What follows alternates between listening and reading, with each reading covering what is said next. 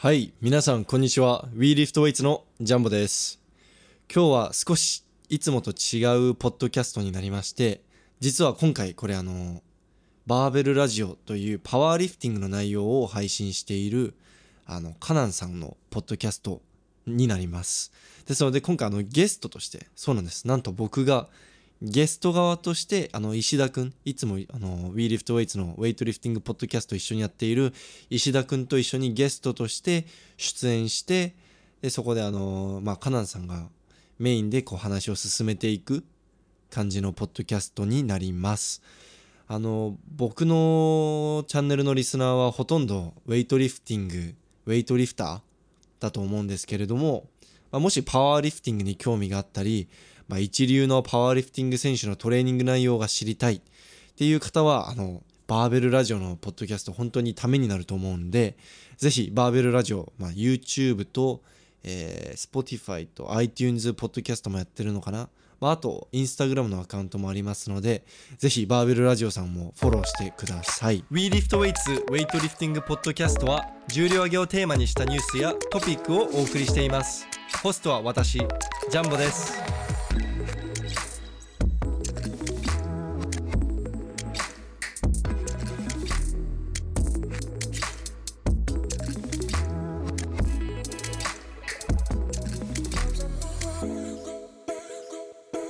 はい、では皆さんこんにちは。えっ、と、今日はですね、少し変わったゲストとつながっております。なんと、パワーリフティングではなくて、ウェイトリフティングの競技のコンテンツクリエイター、WeLiftWeight さんのお二人とつながっております。ジャンボさんと石田さんです。よろしくお願いします。よろしくお願いしま。ますえ、なんか紹介合ってますかね？このコンテンツクリエイターっていう感じでコンテンツクリエイター、クリエイターで合ってます。僕、僕、少なくとも僕はそうです。あの、石田くんは、あの、実際競技者としてウェイトリフティングあやっていたので、はい。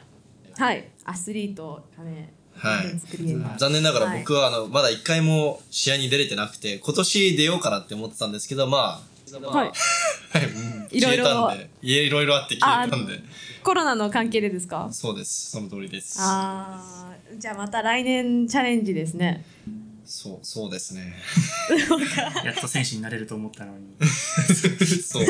キャリアまだゼロ。そうそうそう。いやでもそう思ってる方結構たくさんいますよね。今年チャレンジデビューしてみたかったのに。はい。うん、絶対。学生さんとか結構かわいそうですね。1年あ間結構貴重なんで。そうですね。本当にそう思います。あの、まあ、このウィーリフトウェイツさんのことを聞いたことない方に、まあ、このウィーリフトウェイツをどういうふうに人に説明しますか？ウィーリフトウェイツさんってな、何なんですか？そうですね。まあ、WeLiftWeights、まあ、WeLiftWeights の活動内容としては、まあ、ウェイトリフティングのコンテンツを、あの、日本人向け、まあ、その、はい。海外のファン向けにもいろいろ作ってるんですけど、メインの目的は、やっぱ日本でウェイトリフティングを広めたい。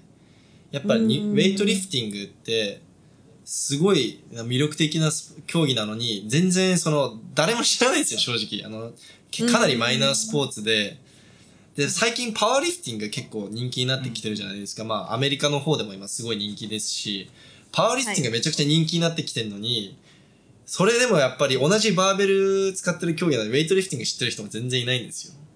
だからみんなベンチプレス、スクワット、デッドリフト知ってるのに、スナッチ、クリアンドジャグ何それってな、なんか感じなんで、そそれをもっとこう広げていきたいな、広めていきたいなと思って始めたのが、はい We Lift Weights です。はい。ですので、メインの、まあ、目的はにとと、とにかく日本でウェイトリフティングを広めたい。で、そのフックグリップとかオールシングズジムとか、その海外の方で、はいまあ、オールシングズジムはドイツで、フックグリップはアメリカなんですけど、海外の方でウェイトリフティングをあのカバーしてるメディアはあるんですけれども、結局はい注目の選手って、あの、ヨーロッパ系とか、あの、中国の選手ばっかなんですよ。で、うーんでで、やっぱりあの、どうしても、あの、日本人選手とか、韓国人選手とか、そこら辺の選手たちがあまりこう、注目を浴び、あの、浴びてないんで、そこもちょっと、そこにスポットライトを当てて、で、それもやりつつ、ウェイトを広めていきたいっていう感じです。えっ、とまあちょっと話からもう外れちゃうんですけど、あの、日本に広まってない理由って、その、ウェイトリフティングを始める人って始めづらいからなんですかね。まあ競技としてすごく遠く感じるんですよ。私もウェイトリフティングって。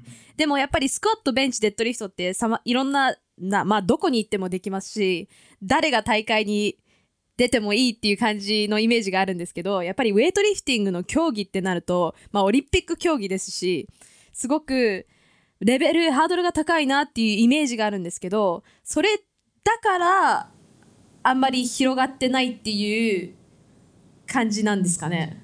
などう思いますか、そうだと思います、正直。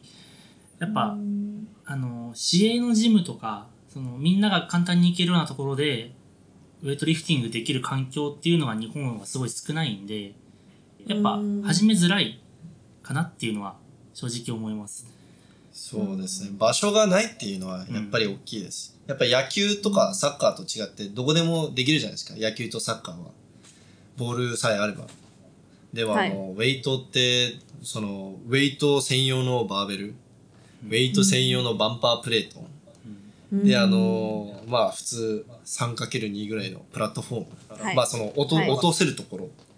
はい。で、と、あの、海外は結構あるんですよ。まあ、ウェイト、アメリ特にアメリカ人気になってきてるし、うんあの、普通のコマーシャルジム行っても、あの、プラットフォームとバンパーあったりするんですけど、日本、特に東京ってなってくると。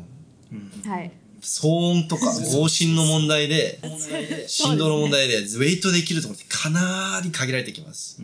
うんで、手を出しづらいんですね。うん、そうですね。なんか、その動作自体も難しいっていうイメージがすごかありますね。まあ、難しい。そんなことないんですかね難しいですね。あ難しいといえば難しいんですけど、はいじゃあなんか、だからといって手出せないものではないんですよね。うん、スポーツって。何事もそうだと思うんですよ。なんか、確かに難しそうだけど、練習すればできるようになってくるし、はいうん。ただやっぱり、もし、スクワット、ベンチ、デッドに比べるんだったら、もうちょっとあの、柔軟性とか、あの、スピードとか、テクニックとか結構大きく関わってくるんで、そういった意味では難しいです。ああ、まあ誰でも上げることはできるけど、綺麗、綺麗じゃないはまたはい。話が違うっていうはい感じですね。あと、やっぱウェイト日本まだそんなに強くないんで、いや結構強いんですよ、日本実は、ウェイト。うんただやっぱりメダル獲得者がいない、そのオリンピックで。あ、まあ宮城さんいるけど、三宅さんだけですよね。その三宅さんだけ、だからあんまりこうメディアでもこうカバーされにくいじゃないですか。うん、なんか、ね。レスリングとか吉田沙保里バーンって感じになってるじゃないですか。はいでそうそういうのがないんですよ。だからそういった意味でも知らない人が多いんですね。ああ、なるほど。なんかそういうロールモデル、まあ、憧れの選手がはい。あんまりいないっていうところも。あー。まあ素人がもしウェイトリフティングの大会に出たいっていう方がいたら結構それは誰でも出れるんですか？大会って。所属とか結構かかってきたり、えっ、と、社会人だったら簡単に出れますね。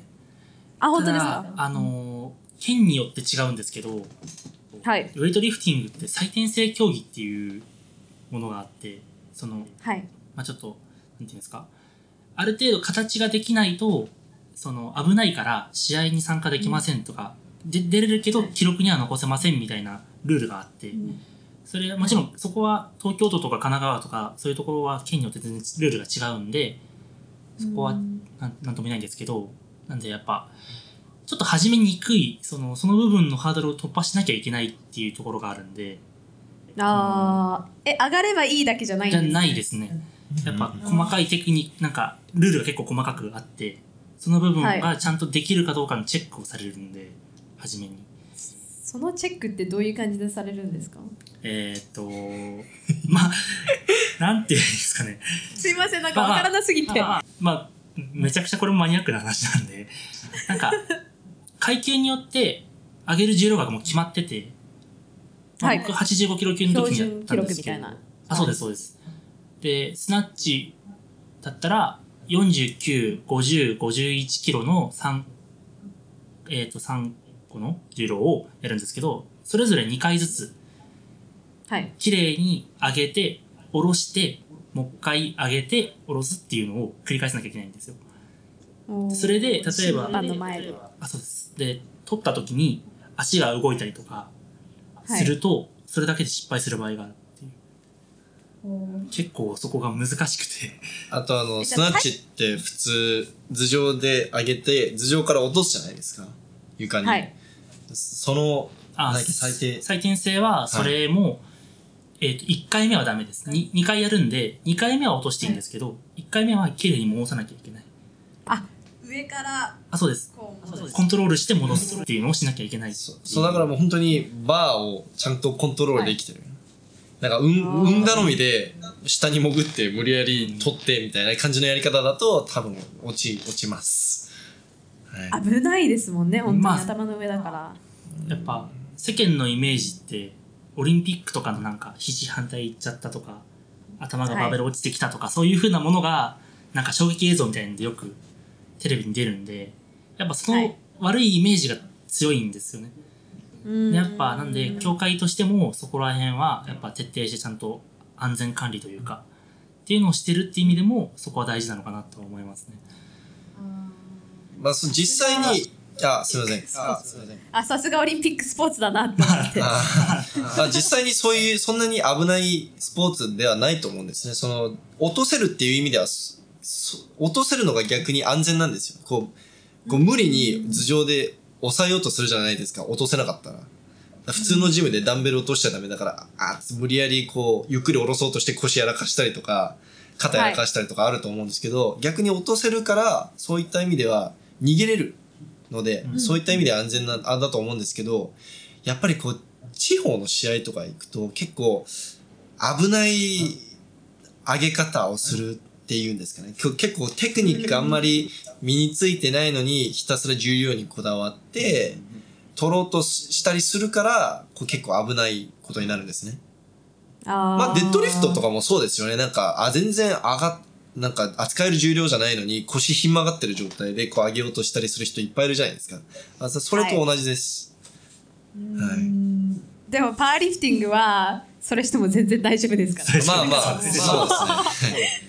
なんかもうそういう意味では本当にウェイトリフティングさすがにオリンピックスポーツだなって思います、まあ。のだなので大会の前に一回そういう、まあ、場所に行ってちゃんとコントロールできてるのかっていうのを審判の前で行わなきゃいけないっていうことで合ってますか？大会当日にやってるんですよそれ当日にねはい、僕の場合だとそれを採点制競技やってから受かってそのままその後にすぐ試合出てっていうことをやったんであ結構そういうことが多いですね、ま、ないわけじゃないんですけどた前事前に審判呼んでもらって見てもらってみたいなこともあるんですけど基本はやっぱ試合の時にやるっていうもんですね。実際の試合よりこっちの方が緊張するらしいです。よ。いや、なんか多分 試合だと、観客が、おー、頑張れとか応援してくれてるんで、気合が入ると思うんですけど、そこの最低性競技だと、本当になんかもう、ジャッジされてるみたいな感じがあるんで。ー。全て見られてる。まあそうですそうですあー確かに。うん。失敗したら終わりだっていう気持ちがすごいですね。俺、だからそれが怖くてね、俺嫌なんだいやよ。大丈夫ですよ。公式の試合。高校生とか大学生は必要なんですけどはい。でも社会人だったら、えっと要求されない件もあります。あー。あそうなんですあそうですそうです。やっぱそこをそもそも突破するハードルが高いんでちょっとだけ。うん。でもやっぱ学生だったらそこはやんないとその将来的に危ないそういうどんどん強くなっていく上でそこは守ってほしいっていうのもあると思うんで。うん。でもなんか大会出に来てるのにその手前でちょっと落とされちゃったらちょっとショックですよね、まあそうですね。めっちゃショック。恥ずかしいしね。めちゃめちゃだって、正直、スナッチ、あの、50キロとかって、85キロで50キロって、本当に、うん中学生とかでも上げれる重量なんで、それを、あの、しかもね、審判の前でね、あの、失敗したら、クソ恥ずかしいですね。はい。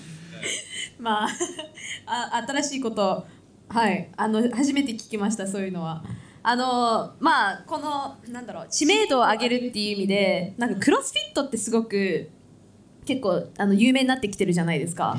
なん。かクロスフィットが有名になってききてるからウェイトリフティングにももうちょっと人口がいってるっていうイメージもああったりしますか？でパワーリフティングは絶対そうだと思うんですよ、ん。パワーリフティングの知名度上がってるのはやっぱりクロスフィットがやっぱり入ってきてみんながバーベルのトレーニングにもっと興味が湧いてきてなんかデッドリフトとかスクワットとかもっといろんな人が出るようになって有名になったのじゃないかなっていうのが私の、まあ、勝手な考えなんですけど、ウェイトリフティングにも影響があると思いますか？このクロスフィットっていうのは。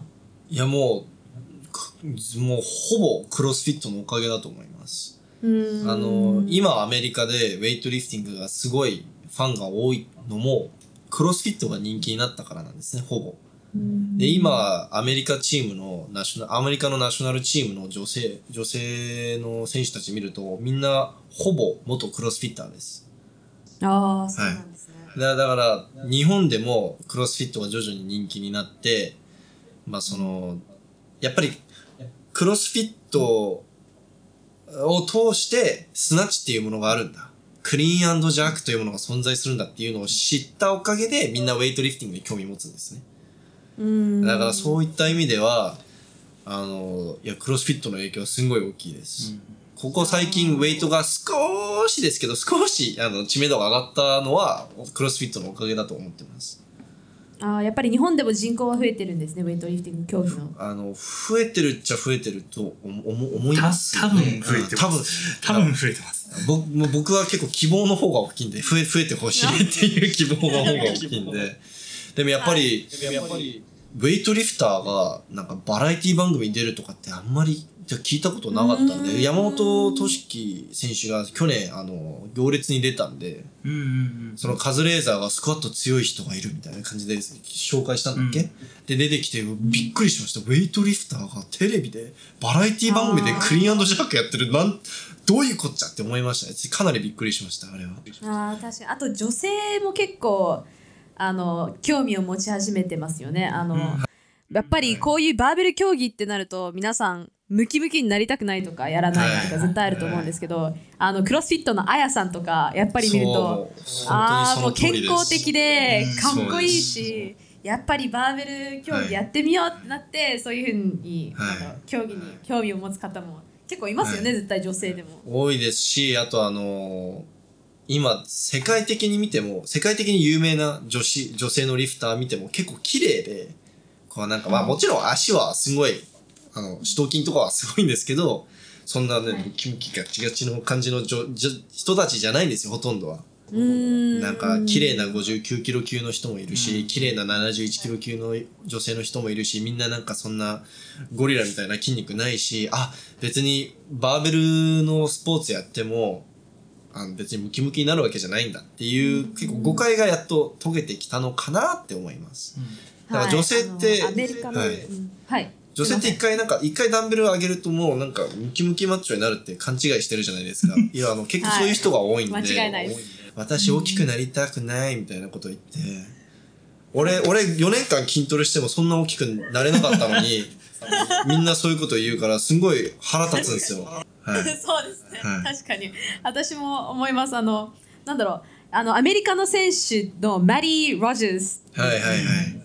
あの人とかも本当に綺麗だなって思います。あのムキムキすぎないしすごい女性らしさの女性らしい体だし美人だしもうマジ本当にかっこいいなって思います。はい。なんか他にもあのウィーリフトウェイツさんみたいなあのこのウェイトリフティングのコンテンツを日本で発信してるプラットフォームっていうのってあるんですか？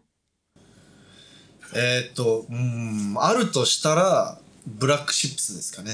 あるとしたら。あただあっちはどっちかというとジムの宣伝に近い感じですけど、その、まあでも、ブラックシップスのあの、あのオーナーの佐藤さんも、やっぱり一番の目標は日本でウェイトを流行らせたい、うん有名にしたいっていう目標があるんで、そういった意味では僕と、まあ目標目標は一緒なのかな、はい。ただ佐藤さんは、あの、お金もあるし場所も提供できてるし、僕より全然貢献できてると思います。はい。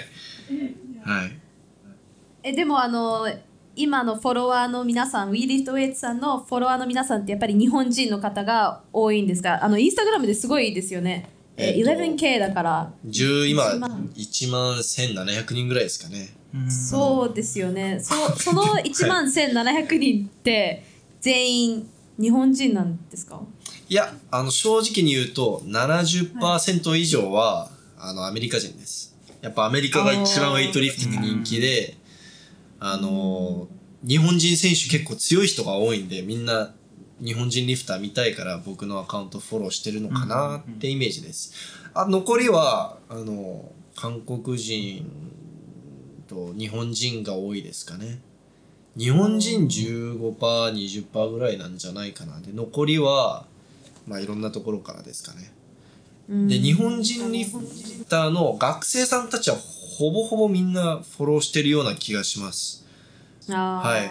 なんかたまにジムで学生さんとか、そはの部活でウェイトやってる人とか会うんですけど、そういう人たちは大体みんな知ってるみたいですね。うん。はい。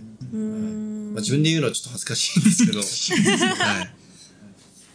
そうですよね。なんかいろんなところで発信されてますよね。あのインスタグラムでもあの実際海外の選手競技試技をやってるとところとかあとツイッターも、あのウェイトの話題とかを発信したりあとポッドキャストも、はい。あと T シャツも出して、はい、T シャツは全然売れてないんですけど、はい。あとまあ、正直コロナのせい、おかげ、おかげっていうか、コロナのせいで、ちょっと今、あんまり、あの、コンテンツも配信できていない状態で、ちょさっきフォロワーの話でちょっと笑っちゃったのが、俺、コロナにな、コロナが、あの、感染拡大してから、あの、フォロワー2000人ぐらい減ってるんですよね。コンテンツの内容少なくなったから。あへの、ーその投稿数。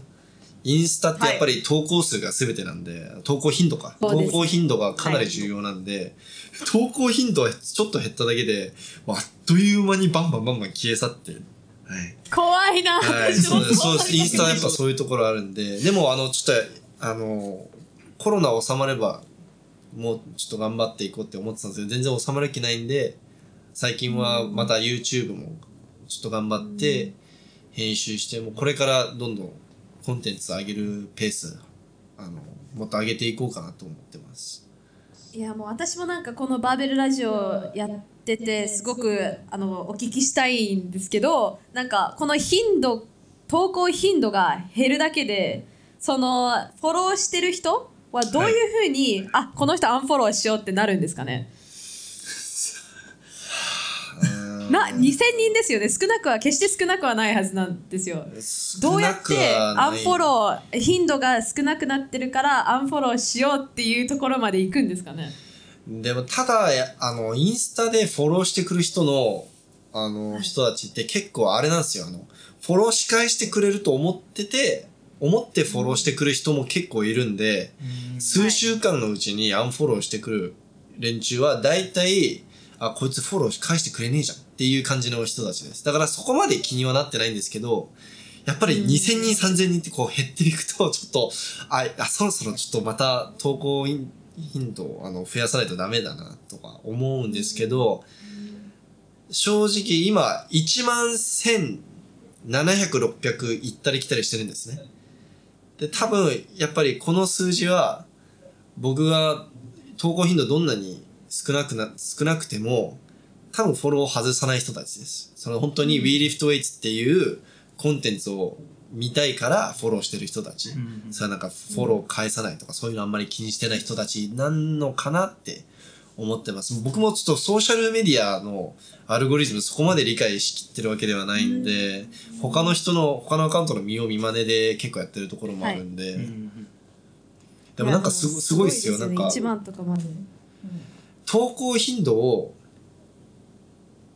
うーん、本当に、もう、しょうもないフォロワーでもいいから、フォロワー数を増やしたいってなったら、僕が聞いた話です。投稿頻度1日3回、最低3回って聞いたんで、だそれは僕できないんで、はい、1日1回で頑張ってました、過去は。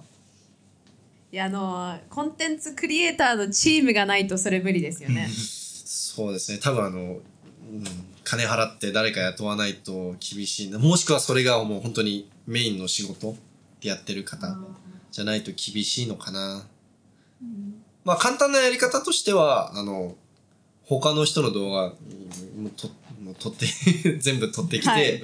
自分のアカウント、自分のページに載せる。そういうあのアカウント多いですよ。あのしかなり立ち悪いですけどね。その自分のオリジナルコンテンツ作ってる側からするとすごく迷惑なアカウントなんですけれども、そういったアカウントはもうフォロワーすんごい早く増えます。あ他の人の動画画いろんなところは撮ってきてうん。1日に3回投稿すればいいだけだから編集も編集もないしいらないしもう動画を保保存再投稿してるだけなんであえでもそういうアカウントって結構多いですよね。あのパワーリフティングでも多いと思いま誰だっす、け？え King, King of the Lifts あああー。そうですね。とかもそうであのリポストのアカウントですよね。はい。多分、はい。はい。オールングスジムとかはオールシングスジムは自分であの現場に行って撮影してる人僕も現場に行って撮影したんですけど去年オールシングスジムの人に会いました。すごいあいい人で。ですか？でまあ僕たち一緒に話してたんですけどフックグリップの人も一緒に話してたんですけどこのリポストしてるアカウントリポストばっかしてるアカウントを僕たちはあのボーシェラカンって呼んでます。まあでもまそうですよソアカウンねトです。ク盗ソアカウント。はい。泥棒アカウントです泥盗んでますもんねコンテンツを一つ一つ作るのも結構大変ですよはい、ね、編集どんだけ大変だと思ってんのって思って思います現場まで行ってしかも、はい、そうですよ。僕、タイまで行ってきたんですよ。ああすごいですよね自腹っすね。本当に自腹。はい。好きじゃないとできないだから、やっぱり、お金、まあ、その収入、もちろん WeLiftWeights でどんどん収入も出てくるようには今後やっていきたいんですけど、やっぱりり一番の目標は、ウェイトを広めたいってことなんで、まあ、とりあえずそこに集中してやっていきたいなと思ってますね。うーん、はい。まあ目的を失わないようにずっと、なんて言うんだろう、はい。keep your eyes on the prize ってい。うそうですね。はい。いや、本当になんか、他の人の動画引用しまくって、自分のインスタのページで T シャツ売ってますとかのやつ見ると、マジでムカつきますね。あえどういうことですか？いや、だからあの、まあ、例としてあげるなら、ワールドウェイトリフティングってアカウントあるんですけど、はい。あいつ、確か去年の、去年の6月か7月にできたばっかのアカウントで、はい投稿頻度やばいんですよ。1日2、3回とか。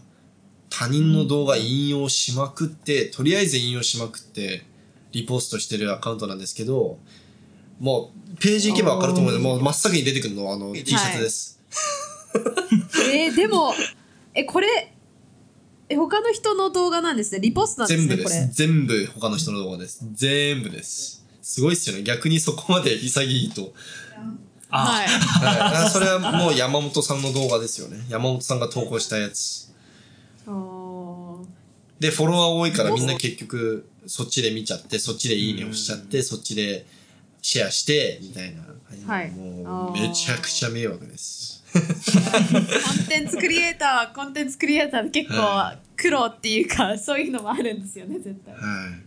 まあでも頑張っていくしかないです。他の人たちが、クオリティが高ければやっぱりみんな僕の方に来るんで、ちゃんと。うんそれは分かってるんで、はいまあめげずに頑張って、まだまだこれからなんで、WeLiftWeights は。はい。はいまだ YouTube の、あの、登録者も少ないし、あの、Twitter も、まあ最近やっと徐々に増えつつあるんで、まあ、めげずに頑張っていきたいと思ってます。最近力入れてるのってどこなんですか？最近力入れてるのはやっぱり Twitter と YouTube ですね。その日本人、やっぱりインスタだとほとんど海外のファンなんですよ。だからうん日本人が一番こう、本当に日本人のファンが見てるのは YouTube と Twitter の方かなって思って、そっちの方に力入れてます。最近あの山本俊樹選手のインタビュー投稿しましたし、YouTube の方に。で、Twitter の方では常にあの、動画で、なウェイトのちょっと豆知識とか、なんかテクニックの話とか、この選手の紹介とかはしてますね。あ、でも俺も Twitter で他の人の動画使っちゃってるわ。えリポストですよね？でもそれって普通ですよね？でも普通なんですけど、本当は良くないですね。本当は良くないです。はい。まあ、選手紹介動画ぐらいですかね。そう、だから僕もできる限り、ただ単に、この動画見ろ、じゃなくて、この動画を見て、こういうところを注目してこの選手はこうでこうでとかこの試技はこの重量はこうでとかなんか説明文をつけて、はい、やっぱ動画だけだとどの道みんないいねとか押し押さないんで。うーん、確かにそうですね。あとポッドキャストもやってらっしゃるんですよねポッドキャスト。最近ちょっと 最近ちょっとあの頻度が少なくなっちゃってるんですけどポッドキャストあの最初の方はすごい力入れてました、はい、ああ去年の10月からですよね。去年の？9月ですかね。えもうちょうど一年ちょうど一周年ちょうどそうですね。ミリフトイツのポッドキャスト今月で1周年です。あそうですね。そっか。世界選手権ですよね。そう世界選手権のあの前、はい。直前に予想のやつ。よ世界選手権の予想っていうはいエピソードを収録したんですけれども、あまりにもグダグダすぎて、ポッドキャストの URL を、あのリニューアルした時に消しました。まあ YouTube に残ってグダグダすぎるって YouTube には残ってるんですけど、Spotify とか iTunes ポッドキャストも消しちゃいました。はい。ああそうですよねあの一番最初のやつが第4回そうなんです。10月24ちょっと言わないでくださいよ。えなんか私がこれ聞くのもちょっと変なんですけどポッドキャストって日本であのやっぱり流行ってないじゃないですかやっぱり。はい。あの、それでなんでポッドキャストにも力入れようってなったんですか？僕がポッドキャストすごく好きで、あお風呂入ってる時も寝る前も暇な時も、まあ、今通勤してないですけど通勤してる時もずっとポッドキャスト聞いてるんですよ。ですんごいいろんな勉強になるんですね。やっぱり聞いて学ぶってこう自分で読んで学ぶよりなんか結構僕は結構そっちの方が入ってきやすい。うん。で結構いろんなことやりながらもうばあの作業用 BGM みたいな扱いであはい。いろんなものやりながら聴けるじゃないですかね。これってすごくいいなって思って、確かに日本では流行ってないんですけど、絶対これから、ポッドキャストの時代来ると思うんですよ、日本に。アメリカで流行ってるってことは、数年後絶対日本でも流行るんですよ。確かに。アメリカで、私も全く同じ考えです。ああ、はい、別に、まあ、じゃないとやってらんないんですけど、その、アメリカで今すんごい来てるんです、ポッドキャスト。逆にラジオ聞いてる人なんかおばあちゃん扱いなんで、はい、ですので、あと結構、まあ、確かに流行ってないっちゃ流行ってないんですけど、それでも、あの、今のところ再生数とか、あの、はい見てるんですけど、意外と聞いてる人多いんですね。うんまあもちろんその、ジョー・ローガンポッドキャストに比べたらもう全然底辺ですけど、あの、やっぱりと、例えば選手のインタビューのポッドキャストとかは、かなり再生数が上がるんですね。あーだから、あの、聞いてくれる人は意外といるんですよ。やっぱりこう目に見えないからちょっとわかんないっていうのもあるんですけど、うん結構意外と聞いてくれてるので、はい。はい。あと、やっぱり動画、動画にするのが難しい内容とか、なんか喋、はい。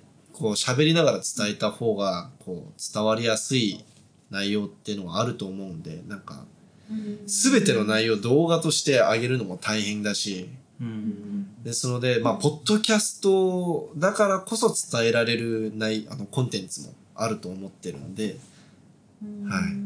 なんか写真だけだと例えばインスタグラムとかの投稿あとははい。ツイッターでの書き込みで伝わらないことってたくさんありますもんね、はい。なのでなんかすごく私もあのウィーリフトウェイツさんのあのお二人がすごくお話がすごいカジュアルで、はい。すごく聞きやすいなって思う。ありありがとう、ありがとうございます。気楽に。ジムで喋ってる内容をそのまま喋ってるだけです。そうなんですね。でも本当にちゃんと普通の会話で聞けるのがすごくいいなって思ってます、あと僕は結構いろんなあの英語でウェイトリフティングの資料って本当大量にあるんですよ。調べようと思えればいくらでも調べられるんですけど、僕は英語わかるんで、それ全部調べてるんですよ。マニアだから。資料ってどういうことですか？いやだからあのブログとか？記事とかあのあはい動画とかポッドキャストとか、ウェイトリフティングのテクニックとかあのピリオダイゼーションの話とかあの、はいトレーニング方法とかなんかこういこういったあのーなんかやり方があのコーチングメソッドとかこれ本当にいろんなもう調べる調べること全然出てくるんですけど日本語で検索するともう本当に出てこないんですよ。あのスナッチのやり方ぐらいしかないです本当に。うんうんうんうんしかもそんな上手くないっていう。そうそうそうそうそう。でだからあの結構日本語で検索できる内容が限られてるっていうのもあって、ウィーリフトウェイツ始めようと思って。で僕がジムでいろいろ聞かれてこう教えることがあるんですけどそのジムにいる人たちに。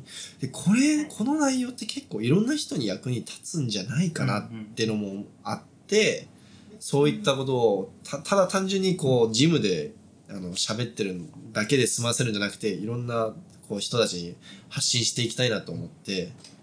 でそれにはやっぱりそれが本当にもう SNS の力ですよね。もう、、はい。ろんな人に、うん、でそれに一番向いてるのってやっぱポッドキャストかなって思ったんで。うん。あウェイトリフティングのポッドキャストって例えば私だったらあのモチベーション私がこのバーベルラジオやろうって思ったモチベーションになったのがジャジャグのトレーニングシステムズっていうあのああ僕チャ全部聞いてますよ。ジャグライフでしょ。マックスエイターチャドウェスリー・ジャグライフ。ああの方たちのポッドキャストがすごくモチベーションになって私始めたんですけど僕もそうっす、ね、あそこもウェイトリフティングマックスエイタはいーですもんね、いやマックス他になんか？アイターはい。僕が今一番尊敬してるアメリカのコーチです、ああ他に誰かいますか？ウェイトリフティングで。ウェイトリフティングのポッドキャストといえば、まあ今は全然、あの、更新できてないんですけど、あの、ウェイトリフティングライフポッドキャストって言って、あの、グレグ・エブレットの、アメリカで一番最初にオンラインで、ウェイトリフティングの記事とか書き始めた人がグレグ・エブレットなんですけど、その人の本、築地に置いてあったよ。え？びっくりした。英語の本置いてあって、英語の本が。これがなんでここにって言って、びっくりした。多分古川さんが買ったで、あの、本当にウェイトリフティングの、あの、あの人も確かウェイトリフティングの資料があまりにも少ないから、もう俺が作ろうってなって始めた人なんで、まあ今45ぐらいでもう結構、かなり有名なコーチですね。カタリストアスレティックスって検索すると出てくるとああは思うんですよ。い。わかります。あの人は、あの、かなり、てか一番有名です。おそらく一番、あウェイトリフティングのコーチで一番フォロワー数多いのはおそらくカタリストアスレティックスです。ーうん。あの人と一緒にポッドキャストやってるあの女性の方がいて、ウルスラ・ガーザ・はい。パパンドリアっていう方なんですけど、あの人今 IWF の、あの代理会長になっちゃって忙しすぎて、全くポッドキャスト更新できてないんですよ。だからちょっと非常に残念ですけど、あのポッドキャストは素晴らしいです。ウェイトリフティングのテクニックの話、あの、試合のなんかマインドセットの話とか全部出てきたんで、あれも結構モチベーションになってましたね。おーウェイえななんでしたっけ？ウェイトリフティング？ウェイトリフティングライフポッドキャストです。はい。まあ英語英語ですけどね、はいまあいやでもこれが全部日本のポッドキャストが増えたらめっちゃ楽しいですよねうんいや、本当にためになると思います。特に学生、今、あの、部活でやってる、あ、消えちゃった。はい。あの、今、部活でやってる学生さんたちとかは、あの、選手たちにも全然、あの、勉強になる内容なんで、本当にもったいないんですよ。そういった内容が、え、英語がわからないっていう理由だけで、全然こう、あの、情報がこ来ないっていうのはもったいないんで、そういった意味でも、あのトレーニングの話とかもポッドキャストでできたらなっていいなって思って、いや私私もすごく思います。あの特にパワーリフティングもまあもちろんそうなんですけどあの私学生なんであんまり教えることがないんですよ。あの教えることができないんですよ。あの知識が足りないので。でもやっぱり他の選手にインタビューしていろんな人にお話を、まあ、盗み取ってじゃないですけど聞き出してそれをポッドキャストにしたらまあまあ私できることすごく限られてるのでそういう意味ではまあ少しでもいいのかなと思って私はそう思ってやってますね。いやもう発信できてるだけで結構すごい意味があると思ってます、はい、絶対それ気になってる人がどこかにいるんで。はい情報大事ですよ。大事です、はい。まあちょっとまた話をちょっと引き戻してあの WeLiftWeights さん立ち上が立ち上げって何年前だったんですか？えっと WeLiftWeights のアカウントをインスタで初めて作ったのは最初実は名前も違ったんですよ名前があそうなんですね。僕本名ジャンホなんですけどジャンホ JH じゃないですかなんか JH なんか YouTube みたいな感じで JHTube ビデオっていうアカウントを作って、そこにはい。石田くん、僕が初めてウェイトリフティングの試合を見たのが、生で見たのが去年の4月の神奈川県オープン。6月ですね。あ、6月だ、すいません。6月の 神奈川県オープンで石田くんを応援しに行って、そこで初めて生で見て、うん。そこで初めて、あのもともと持ってた一眼レフのカメラで撮影したんですよ、試合を。まあ今見るとくっそクオリティ低い、あの、動画なんですけど、まあ撮り方全然分かってないから、どうすればいいんだみたいな。でも、あれがきっかけでアカウントを作りました。なんかウィ、あの、ウェイトリフティングの、あの、動画専用のアカウントみたいな。別になんか、うんこれを使ってウェイトリフティングを世の中広めていきたいとか、全然そういうのなくても、個人的になんかこういったアカウント作りたいなみたいな。おーはい。で、そっから始まって、そのはい1ヶ月か2ヶ月後に、えーっと、オリンピックの、えーはい東京の、東京オリンピックのテストイベントが行われたんですね。有楽町の方で。うん有楽町。あの、はい国際フォーラムか。国際フォーラムの方で行われて、で、僕がちょっと、コネがあって、見に行けたんですよ。本当はあの、無観客、無無無観客の試合試合だったんですけど、コネがあってなんとか行けて、で、そこでフックグリップの人に会ったんですね。で、ウェイトリフティングのメディアのナンバーワンはフックグリップなんですよ。フォロワー数も一番多いし。で、彼に会って、で、俺はぶっちゃけ自分が見たい選手の動画とか撮って帰ろうかなって思ってたんですよ。でもなんかフックグリップの人が、お前全部取りに来いよって言ってきて、あれ行っていいのみたいな。全部撮ろうからじゃあ俺も全部撮っちゃおうかなって思って、うん全部撮ったんですね。で、それを投稿していったら、めちゃくちゃフォロワー数が伸びて、なんかみんな、あ、この、なんか早く次の、ポあの、選手の、この選手の動画見たいとか、この投稿してみたいな感じでリクエストがいっぱい来て、そっから投稿し始めたんですよ。うんだと偶然、僕が、その、初めてい、初めての国際試合がその東京テストイベントで、うんで、その初めて、ちゃんとした動画撮ろうってなった時、一番の、ふあの、ウェイトリフティングメディアナンバーワンのフックグリップの人がこう撮り方とかも全部教えてくれて、うんあの、カメラも僕にめっちゃ、あの、安い値段で売ってくれて、自分が使ってるカメラ。はいで、あのオールシングズジムも、あの、そのやり方で始ま、始めたんですよ。ウェイトリフティングのメディア。フックグリップの人からカメラ譲ってもらって、それで始めたみたいな。だから、あもう、後には引けないなって思って。で、あと、ぐ、その、偶然、初めて撮影した国際試合で、ティエンタオっていうめちゃくちゃ有名な選手が世界記録取ったんですよ。いやもうそこがもうめっちゃ感動して、いやこれもっとと、はいもっといろんな動画撮って、どんどんどんどん広めていきたいし、これをきっかけに、ウェイトリフティングが日本で広まったら、もう、僕、僕、僕にとってもめちゃくちゃ、うんその嬉しいなって思って、個人的にもすんごい嬉しいし、と思って、そこからどんどんどんどん始めて、本格的にそこからもう本格的にそこで、ポッドキャストよし、やる。世界選手権が2ヶ月後にある。よし、行くチケット買うってなって、そこからかなり本格的に動き出した感じですね。いやもうなんか一人でも影響力っていうのを SNS 通したらすごいですよね。あのいろん本当にいろんな人にシェアできますしはい。あと絶対 WeLiftWeight さんの動画とか見てよしウェイトリフティングやってみようって思ってる方もきっとたくさんいると思うんですよなので一人でも影響力っていうのは本当に今の世代特に半端ないなって思います、もっと頑張んないとね。もっと頑張んないといけないですけど。まあでもそのための一応ハウトゥー動画とかも上げてますもんねそうですね。あーあの、あの、How to 動画大変だったね。あうん、のえ、How to 動画ってあの YouTube に載ってるんですか？YouTube にスナッチ、クリーン、ジャーク全部やり方載ってある、の載せてあるんで、カナンさんぜひ、はいあの、ちょっと、パワーリフティング、あの、疲れたわってなったら、あの ぜひ、あの、あの、ハウトゥー動画を見ながら、あの、やってみてください。はいわかりました。あリンクも貼っておきます後で。あ、ありがとう、ありがとうございます。わざわざ。あの、あのはい演者として石田くんが、まあ、90%石田くんなんで、あそうなんですね。はい。トップ選手か僕です。さ参考用と参考とあ、まあ、参考としてトップ選手の動画が流れてで実際にこういったことをやりましょうみっっていうところは石田くんが演じてくれてます。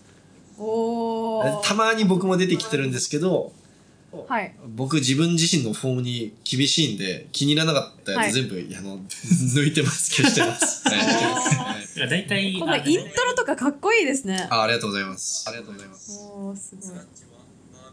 あちょっと自分の声が聞こえてきた、は いああなるほど。えすごい。はい。あとでちゃんとゆっくり見てみます私。あありがとうございます。よろしくお願いします。あの二人はどこで知り合ってえあのどういうふうに一緒にウィリフトウェイツやっていこうぜみたいな感じになったんですか？まあジムでトレーニングしてた時に僕が先にジム入っててはい。で後からジャンホさん入ってきてまあそれでまあウェイトのジムってすごい狭いんでやっぱ一緒にいるだけで結構話したりとかすることが多いんです。逆に話さないと気まずいんであすよ。そうそうそうなんか2メートルぐらいしか離れてないのにずっと。ずっと話してないとなんか気まずくて空気悪くなってくるんですよ。だからあれ先に話しかけたのって一瞬いやジャさんです。あそうだっけ？はい。ああそうだっけ。そうそう。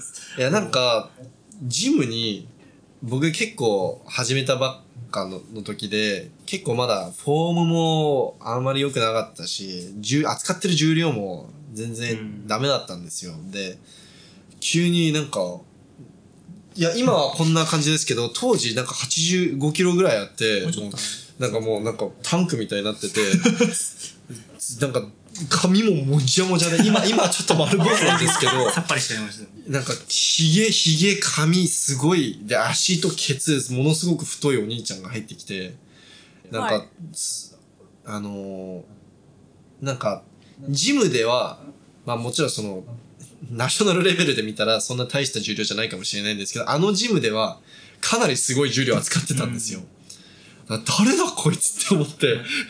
多分、はい当時ジムだと一番強かったですそうそう、そうだね。あのジムで一番強かったね。いや、だからなんか、まあ普通に社会人とか出れるレベルの、あの、重量やってたんで、え、誰だこいつ強って思って。で、そこで僕がちょっと話しかけて、なんか見た目が30、なんかもう35歳ぐらいで、そう、見た目がやばかったんです。あの、髪長くて、髭すごくて、はい。だからなんかあれ日本記録出しあのスクワットのはい。ジュニアの日本記録でしたよね、そうですそうすです。そのブログって書かれてますよね。ブログ？大学の。ブログなのかな？なんか書いてあるんですよ。大学のその時の写真がはい。今と全然違います、あーなんか大学のページが1個ありますね。あー。はいありますあります、はい。ああいう感じだったんですかね髪の毛長くて。もうちょっと長かったです。ねあの時よりも。あもう結結構構もじゃもじゃもうあの、目ほぼ見えないみたいな感じで。あこの辺まであって。結構すっきりしましたね。もう今1センチないぐらいですけど。あれだから、もう本当になんかキャリア 10, 10年目のなんかおっさんかなって思ったら、話しかけたら年下で、お前マジかって思って、ジュジュニアみたいな。当時21じゃないですか。そうそうそう、ジュジュニア？え、ジュニア日本記録？ってなって、そっから結構仲良くなって、その、やっぱり、ジムの、まあジムにいろんな人がいるんです、来てるんですけど、まあ一番話が合うのも石田くんだったし、なんかウェイトに対するパッションも、なんかすごかったんですよ。まあ今でもすごいですけど、うんま知識もすごいし、競技者の経験もすごいし、ウェイトに対するこの、なんか選手の名前って言ったらすぐわかるんですよ。だから海外の選手でも。まあ。てか国内のあんまり知られてない選手の名前ってもすぐわかるぐらいなんそうで、ね。だからそういった知識もすごいし、絶対、ウィーリフトウェイツで、あの、なんかコンテンツはあの発信していくときに絶対あの、ちあの、石田くんはいた方がいいなって思って、あー。ポッドキャストも正直一人で僕がベラベラ喋っててもなんか心細いんで、で、実際に競技者の経験があるっていうところも結構大きいなって思ってう、ん。その本当にパワーリフティングとウェイトリフティング両方経験してる選手ってはなかなかいないんで、うんうんで2人で立ち上げた感じなんですか？このウィーリフトウェイツうさん、ん、立ち一緒に立ち上げたっていうより僕が勝手に巻き込んでいった感じです。まあそうですね。やろうって言って、気づいたらそれに、隣にいるみたいなそうですね、はいよし、一緒にやろうって感じの。飯おごるからちょっとポッドキャストやろうあ、そうそうそうそうそう、そんな感じです。そんな感じです、本当に。いやもうあのポッドキャストやるのになんかててなんか話すのってあんまりなんだろうポッドキャストで話すのって難しくないですか？うん最初超恥ずかしかったですね。いやでも、あの、高校の時、実は放送部だったんですよ。あ 実は放送部やってたんで、ええマイクの前で喋るとかは、まあ、普通の人よりは慣れてるかなっていう。感じだったんでいやもう本当にどうやってあのジョー・ローガンみたいなあの話し方ができるのかなああ、まあ、あれはもう有名人だからね。テレビ、まあカメラもマイクも慣れてるから。あでも、そういった意味では僕も、あの、合唱と、合唱団とか、あとあの、はいアカペラグループとかでコンサートとかよくやってたんで、大学生とかうん高校生時代の時に、こう歌、さっき、さっきちょっと、ポッドキャスト収録する前にちょっと話したんですけど、歌頑張ってたってちょっと言ってたじゃないですか。あう 歌とかで結構ステージに立つことが学生時代の時にあったんで、そういった意味では、他の人よりは始めやすかったのかもしれないです。はい。偶然お互い、そう。抵抗はそこまでなく。いやでも石田くんがこんぐらいはっきり喋れるようになってくれたのも 本当最近のことなんでいや、なんか音量感がわからなかったというか。そうですね。いやなんか、ささやき声みたいな感じで喋るから、最初の方僕あの石田くんの方のマイクのボリュームめちゃくちゃ上げなきゃいけなかったんですよ。はい。すいません。いやまあまあ別にいい全然いいんだけど、まあその、こんぐらい声を張って喋ってくれるようになったら僕はこう、石田くんの成長を見ててすごく嬉しい成長です。成長。はい。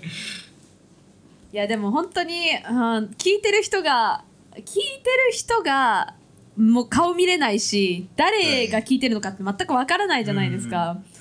それなのになんか相手とただ単に話し続けるっていうのにすごく最初私も違和感ありましたねああ、新しい、そこは本当に慣れるまで大変ですよね。はい。うん。気ま、本当に気まずいと思うね、最初は。はいい。やー本当に思いますあのまあウィーリフトウェッツさんの方向性っていうか将来的な方向性ってどんな感じなんですか？今後こういうものをやっていきたいって。うーん。なんか。もうとにかく、あのーウェイトリフティングをこういろんな人にこう、まだやっぱりウェイトリフティングでみんな危なさそう、あぶ、あ、ちょっと危ないとか、うん。ちょっと難しそうとか、そういう印象があるんで、いろんな人にもか軽い気持ちでいいんで、あ、クリーンこういうもんなんだとかやってくれる、こう手出し、手出しやすくなる、そうい、そういった感じにしたいですね。あの、誤解を解くっていうか、うんうんうん。はい。その印象をなくしたい。危ないとか、やりづらい、手出しにくいとかの印象をなくして、で、あのーうーん、まあ、あと、まあ、これ、まだ、やっぱり、インタビューの数も少ないし、あの、実際に撮影できた国際試合って、その、さっき言ってた東京テストイベントと、あの、世界選手権、2019年の世界選手権しかないんですよ。やっぱりコロナのせいで、本当は今年、あの、ヨーロッパ選手権とアジア選手権と、あのオリンピック、東アジア。あ東アジア、韓国の東アジアと、まああの、もしカメラ、あの、持ち込むことが可能だったらオリンピックも撮影する予定だったんですよ。だから、撮影する予定だった3つのイベントがもう普通に潰れたんで、うんだからそういった意味では、あんまりコンテンツ作れてないんですね。だから、これからもっとどんどんどんどんいろんな試合撮影しに行って、あの、あとインタビューの数も増やして、できる限りウェイトリフティングのし知識をひ、まあ、シェアしたいですね。あの、ウェイトリフティングの資料、何かウェイトリフティング関連で知りたいことがあれば、あ、ウィーリフトウェイツ行けばいいやってなれんるようにやっていきたいです。うん。まあ情報がたくさんあれば、はい。まあそれ安心感を与えますよね。これや,、はい。やれるんだとかこうやればいいんだっていう感じで、はい。まあ、やっぱり読んでる方とか聞いてる方に安心感を与えて、まあ入りやすくなるかもしれないですね、ウェイトリフティングの競技に対して、とあととにかくもうやってる人を増やしたいです。国内で。ややってる競技競技人口どんどん増えてほしいです。増やし、それ増やすことをん？増や増やすように仕向けたり、そうそうですね、まあ、はい。宣伝というか、宣ウェイトの宣伝みたいでな感じですかね。厚くして、そうそうそう。よりなんか日本人選手の、なんかはい。ウェイトリフティング、日本はウェイトリフティングが強い国だぞっていう風なはいものにもつながると思うんで、そういうところは。だから実際今めっちゃ強いんですよ日本ウェイトリフティン本グおかしいぐらい強いんですよあのこんな小さな国になんでこんなに強い選手いるのって思うぐらい結構いいところ行ってるんですよ。なのに誰も知らない。これ本えそれっ当にてなんかもったいプログラないと思います。ミングとかなんですか体型とかなんですか？日本人がそんなに強い。いや偶然天才が56人ぐらい集まった気がします。僕僕は正直そう思います、まあま今の代はそうだと思います。確かに今の代は、今の代は奇跡的に天才が同じ時代に56人ぐらい生まれてきたのかなって思います、しかもそれが同じ階級にいて、うん。お互い切磋琢磨して、あのそう高め合ってるんですよお互い、すごいいい時代というか、うん。ロシアとかのトレーニングの方法とか結構独特なんですよねウェイトリフティングの。独特っていうかウェイトリフティングのトレーニングのほとんどのあのセオリーとかはロシアから来てます。一番研究されてるんでロシアが。だ文献もほとんどロあ、まあ、ロシアが一番多いですし、まあ、ロシアというかソ連。ソ連の時代の時にめちゃくちゃ研究されてただやっぱりあのロシアはドーピングの問題があるんであのあまり参考にならないところもあります、うん。はい、でもたまあそういう感じでは日本はそういう感じじゃないんですね。まあトレーニングが特別日本人のトレーニングがこうだから強いっていうわけではなくてまあすごくなんだろう天才がうん。とにかくこの時代に生まれてきたっていう感じの。だからみんなすごい頑張ってるし自分なりにトレーニング工夫してるしものすごくいろいろ考えながら他の国他の強い国のトレーニングメソッドとか取り入れながらトレーニングはしてるんで、まあ、が 頑張ってないわけではない。みんなすごく努力して今のレベルまで来ている。とは思うんですけれども日本人選手のトレーニングが特別何かすごいっていうわけではない気がします。みんな結局やること変わらないんで、どの国行っても。はい。トレーニングメソッドというよりは、この国々の、しあの、な、なん、日本日本語でなんていうの？この talent acquisition のシステムの、そこの、この効率っていうんですかね。やっぱりそういうところがしっかりしてる。若いうちにタレントを見つけて、はいそそれをちゃんと、あの教育するあので育成プログラムがちゃんと整ってる中国とかロシアとかあのそうヨーロッパの方もそこら辺がしっかりしてる国はやっぱり強い選手がいっぱいいるんですよ、確かに。はい、だからトレーニング方法っていうよりはそこら辺の国の方針っていうんですかねシステムですねまあ、どうしても日本はまだ高校からしか部活がないんで、やっぱ、本当は小学生の高学年ぐらいから始めていけば結構高い率ですごい強い選手が生まれると思うんです。でもそれがないんで、はいやっぱそこら辺の教育プログラムっていうのをもっと強くしていかないと、国としては強くならない。うん、だから今日本人のトップレベルの選手たちってほとんどが高校生で部活で始めた人たちなんですよ。でもそもうそういった意味ではすごいんですね。高校生で始めて、ロシアで12歳とか11歳の時からずっとトレーニングしてる選手たちと張り合ってるわけだから、だからそれの選手たち以上の記録を出してるわけだから、そういった意味ではすごいんですけど、もしじゃあ高校生で始めた持田選手とかが、もしね、小学生から始めてたら、今どんだけ強くなってるの？って。やばいですよね。うん。世界記録バンバン出してもおかしくないぐらい。小学校からトレーニングまああーそれって結構レハードル高いんじゃないですか？あの高校生前にトレーニング自体を始めるまあ最近あるじゃないですか、筋トレを子供が筋トレしたら体に良くないとか、はいはいバンバンブログとかで出した出てると思うんですよ。まああんまりそれは本当じゃないと思いますけど科学的に証明できない情報でうんバンバン言われてるので、逆に高校前からその筋力トレーニングとかバーベルトレーニングをやるようにするのってすごいレベルハードル高いなって思います、まあ私両両親たちが、ん。そうあんまり納得し可ない愛い可愛い子供たち、ちはい、背が伸びなくなっちゃうからとか。だからでやっぱりウェイウェイトリフティングの問題はバーベルっていうのが問題なんです。バーベルイコール筋トレ筋肉みたいなそういう考え方がついちゃうんですね。そういうイメージが。ぶっちゃけあれはスポーツウェイトリフティングはスポーツです。だからちっちゃい子供たちは野球やらせるでしょ？サッカーやらせるでしょ？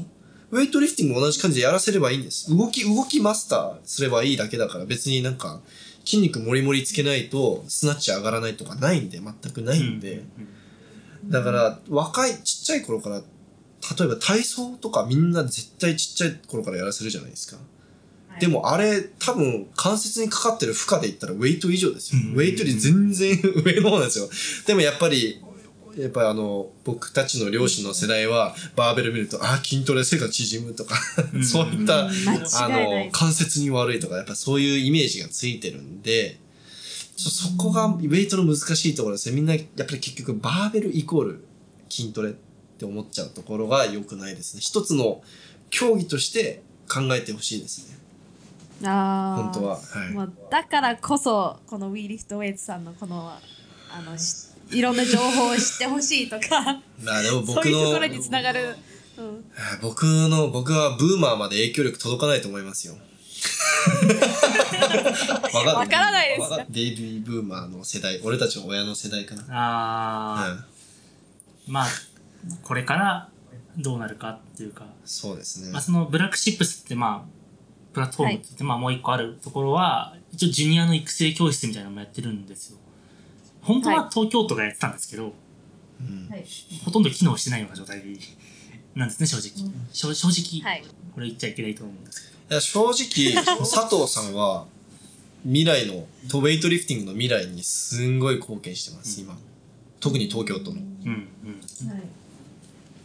ん。あのサッカー感覚で息子にバーベル握れって確かに言わ言わないよな。対言えない言わないな。言わないっすね。はい。難しいところですよね。でも、はい。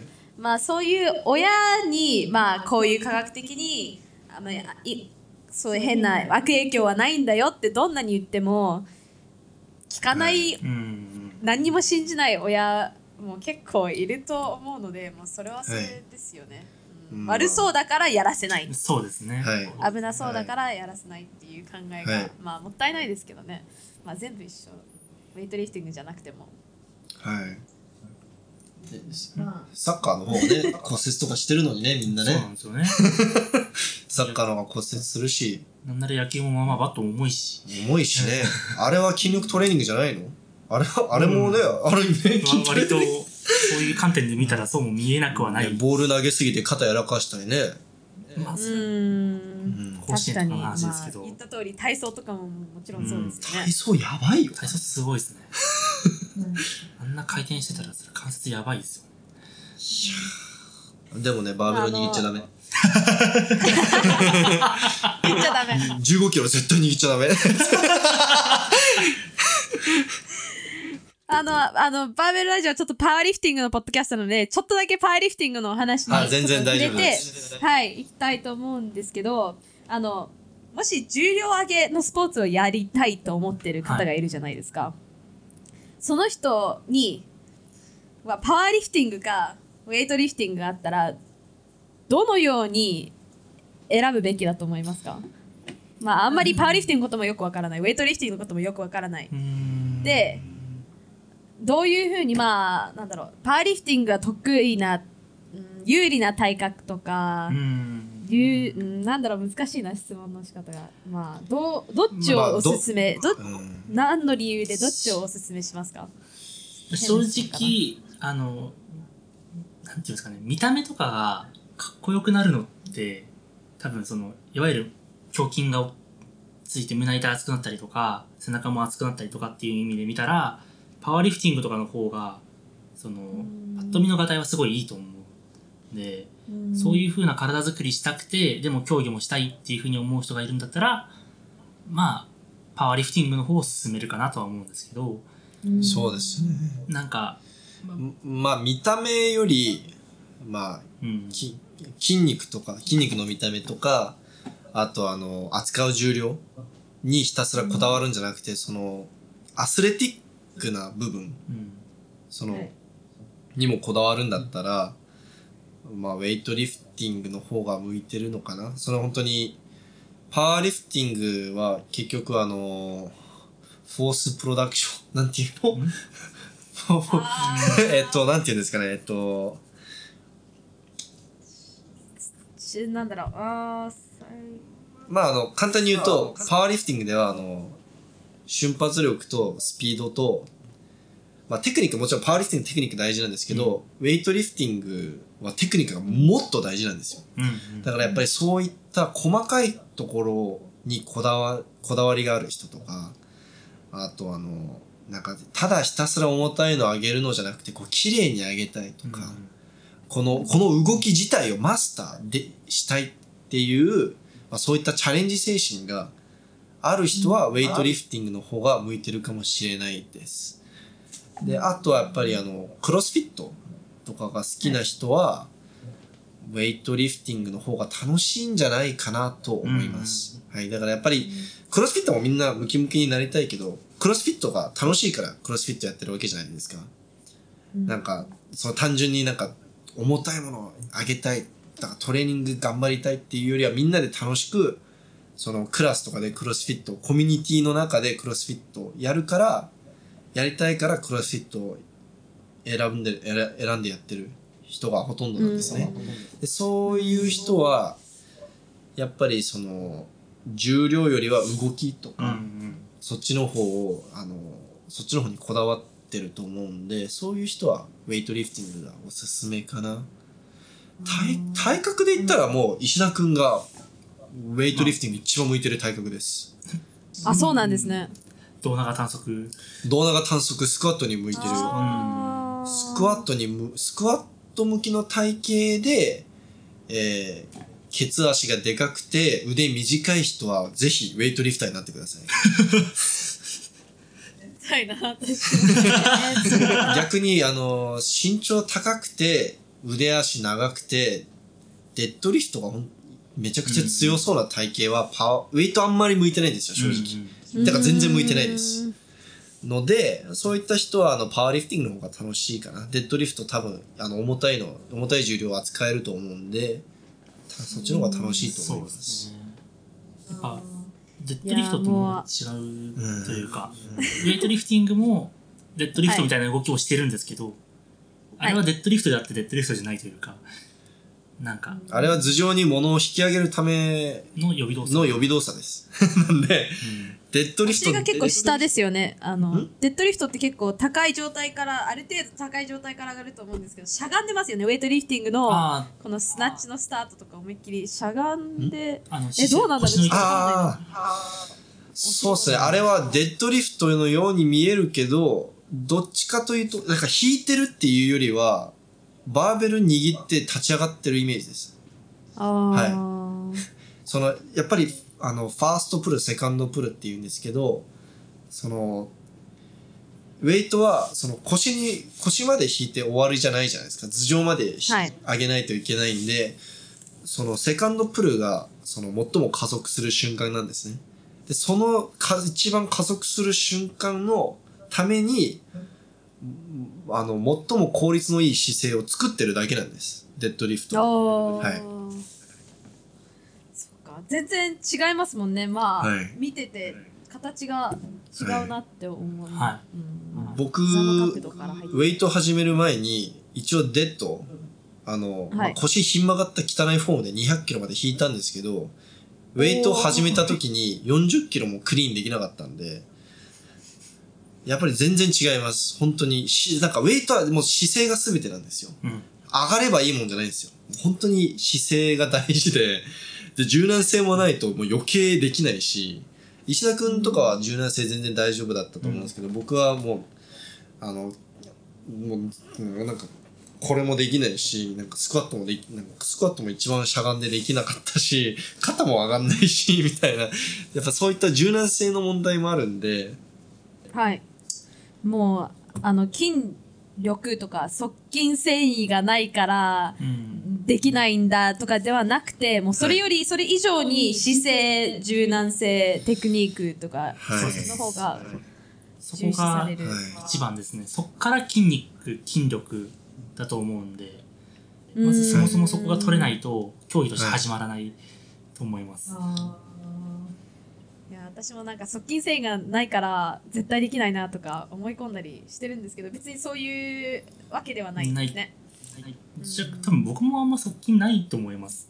正直。石田君は最近できてきてるんじだゃないんだんだんだんなんかついたかなぐらいで。そうです。石田君もどっちかというと、あの、重たいものを粘りながら立ち上げるのは得意だけど、はい一瞬で0から100に持っていくのは、なんかその、出力を0から100に持っていくのが、少しあの、他のリフターに比べて苦手なのかなっていう印象を受けててパワーリフターは、どんなに遅くてもいいから、もう、持ち上げればいいじゃないですか。スピードとか関係ないんで、もう、フォースだけが、えっと、えっと、F イコール M マス MA があるじゃん。運動方程式。あそうそうそう。はいだから、アクセレレーション全然関係ないの。M が、ひたすら M を上げればいいだけだから。そうフォースプロダクション。そうそう上げてってうんっていう。ウェイトリフティングは加速しないと下に潜れないし、そのバーの下に潜ってキャッチしなきゃいけないじゃないですか。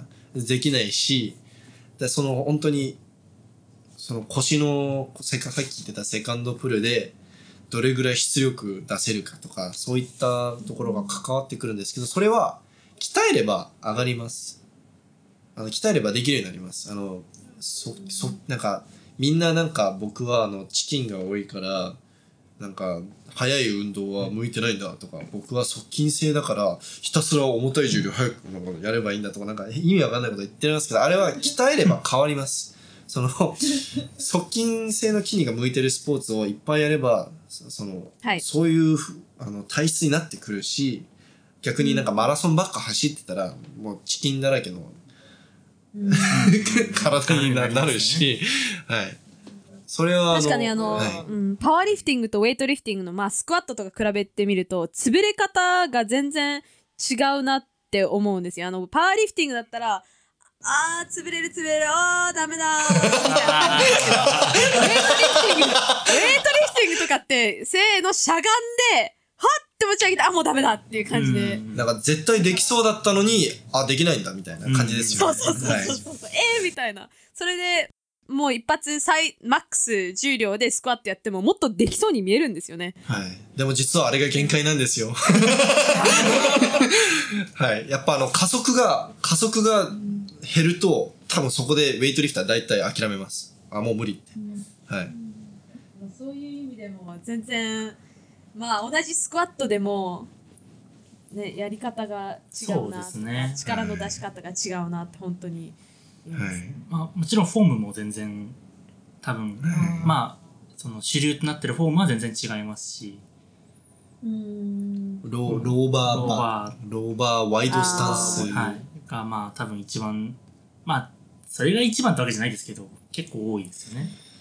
うんあのまあ石田さん、まあはい。パワーリフティングの大会に出ててえっとあれですよね。2018年全日本学生パワーリフティング選手権大会83キロ級はい。のスクワットのジュニア日本記録。そうです。は今はどうなんでしたっけ？今もう取られちゃゃってますね。ああ出したん今ですよね200そそこからまたウェイトリフティングに行かれて、はい。まあウェイトの大会などに出てパワーリフティングやっててよかったっていうこととかってあったりしますか？やっぱりスクワットがベースとしてすごい強いんで、そこははい。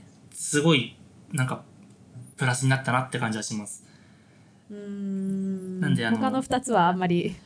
やっぱ、まあベンチはまあ置いといて、デッドリフトに関してはもう、もうなんか、ものが違うんで、えでも、その、その、使ってる筋肉が似てるから、そういった意味では役に立ったんじゃない？プル、うんプルの。まあ、僕が初めからウェイトやってて、そこからパワーに行ったらわかんないですけど、パワーやってからウェイトだと、なんかもうよくわかんない。うんまあ、その、ちょっと、まあ、違いすぎるか。なんかその姿勢が。まあそもそも僕は、パワーの時デッドはワイドスタンスでやってたんで、ああそうあです。それも含めて、やっぱりもう何もかもが違うんで、もう同じデッドリフトと思ってやってないんで、なんていうんですかね、スクワットも、ちょっとスタンス違かったりとかしてて、はい足幅、試合の時とちょっと変えてるんですよ、練習。ウェイトリフティングの練習の時は、足幅狭くして。パワーの試合の時は、もう何が何でも上げなきゃいけないんで、はい。もう結構足広げて、もうしゃがみもギリギリのところ狙ってしゃがんでっていう風にやってたんで。石でも田君の場合ハイバーなんですよね。はい。あ、そうです。でもハイバーなんです。あ、そうです。そうそうそうハイバーハイバー石田君の場合、の初めて、あの、ローバーは初めやってたんですけど、初めの頃ローバーやってたんですけど、まあ途中で詰まっちゃって、なんで上がんないんだろうって考えて、ハイバーにしたら、その重量からプラス15キロ上がっちゃって。そんなの聞いたことないですよ、私。普通逆だよね 僕の体型的にはやっぱり足が短くて動画長いんで、ローバーみたいな体を倒すような動きをしちゃうと、どうしてもバーが前に流れちゃって、その腰への負担がすごい大きくなったりとかして、まあはい。軸もずれちゃって上がらないってことが多かったんで、どうやったら上半身立つかな立つかなって思ってたら、バーの位置担ぐ変える変えるしかないかなっていう。やっぱハイバーの方が僕の体型では向いてたっていう理由だけで選んだんですけど。いや、あの、そこまで考える人ってパワーリフティング、これ言ったらやばいのかなあんまりいないと思うんですよ まあ、あの、皆さん、ローバー、はいパワーリフティングイコールローバーで教わってるんで、そうですね。絶対にそこまで考えてる人ってあんまりいないと思う。いないと思います。あちょっとこれ僕もちょっとあのパワーリフティングやってない立場から言うのはかなりあの嫌われるかもしれないんですけど僕は正直なぜアジア人たちがこうもローバーにこだわってるのか正直理解できないんです。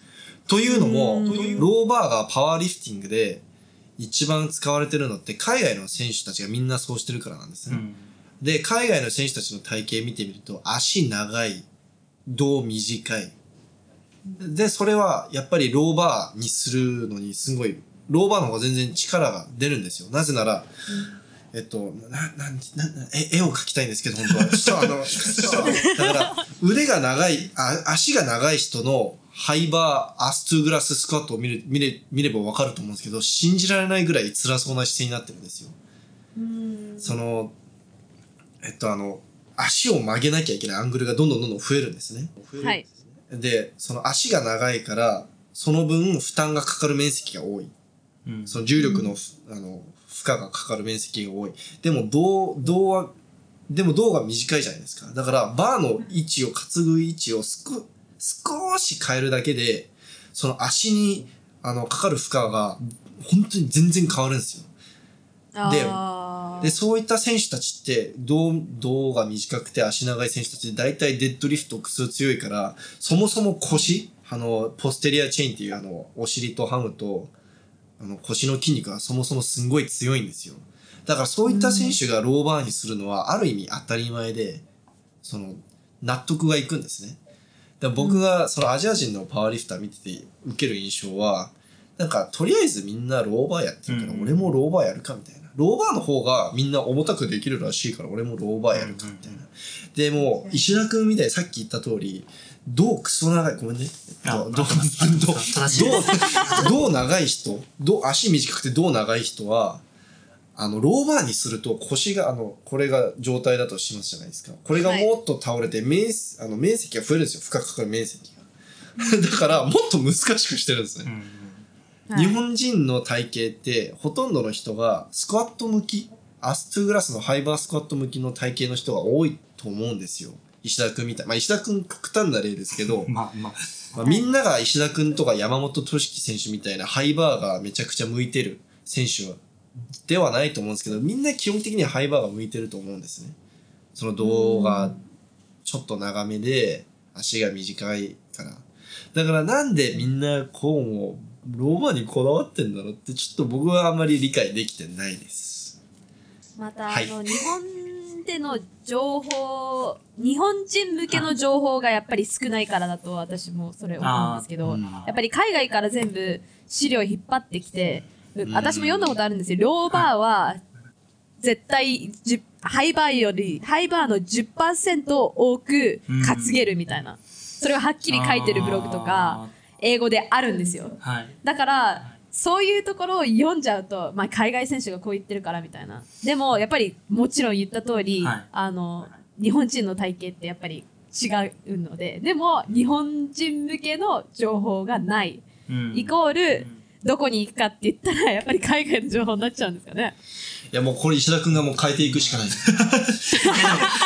でも僕も思うんですよ。究極系はやっぱローバーだとは思うんです。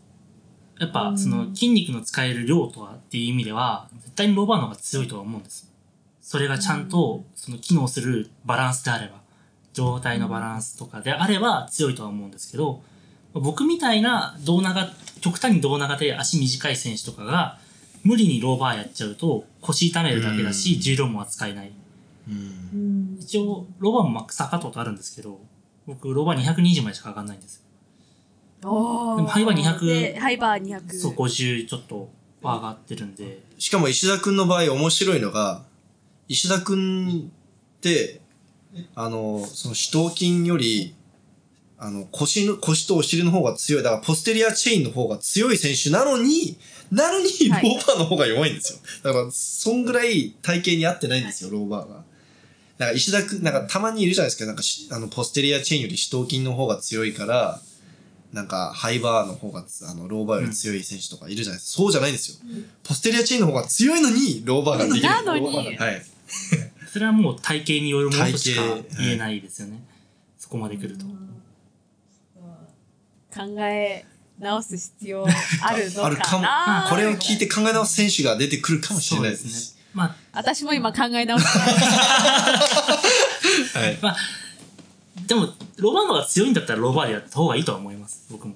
僕はもう選択肢的にハイバーしか強くなる方法がなかったというか、体型のバランスの問題でハイバーにした方が強いっていうのが、結構早い段階で分かったんで、ハイバーにしてるだけなんで。いそっか、今日、あの、パワーリフティング始めてまだ1年目とか2年目でや、、半年です。半年とか。スクワット始めて半年で、まあ、まあおかしいとは思うんですけど、175キロでローバーで詰まってて、ハイバーに変えたら190上がったんですよ。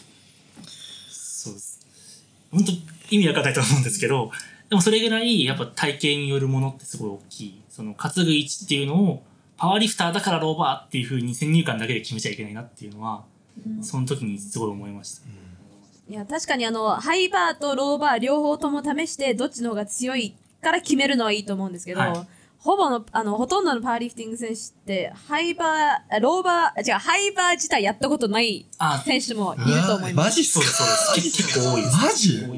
マまあ、はい。私もハイバーで始めて、はい。まあ、1年半ぐらいやって、ちょっと詰まって、ローバーになって、そのままザーって流れてるんですけど、あの、ローバーでずっとやってるみたいな選手。多いですねハイバーでやったことない。え、マジで？結構多いです。え、基本ってハイバーから教えるんじゃないの？トレーニング。僕私もそう思ってました。でも、まあ僕の、まあ、大学の部活だと、初めからローバーをまず教えてもらったんです。あそうですあ。へえ。で、テクニカルですよね。もうちょまあっと難しい。難しいです、かなり。でも、やっぱ僕教えるようになって、その人の体型と柔軟性見て、あ、ハイバーでやる、はいローバーでやるっていうのはとりあえず決めてましたね。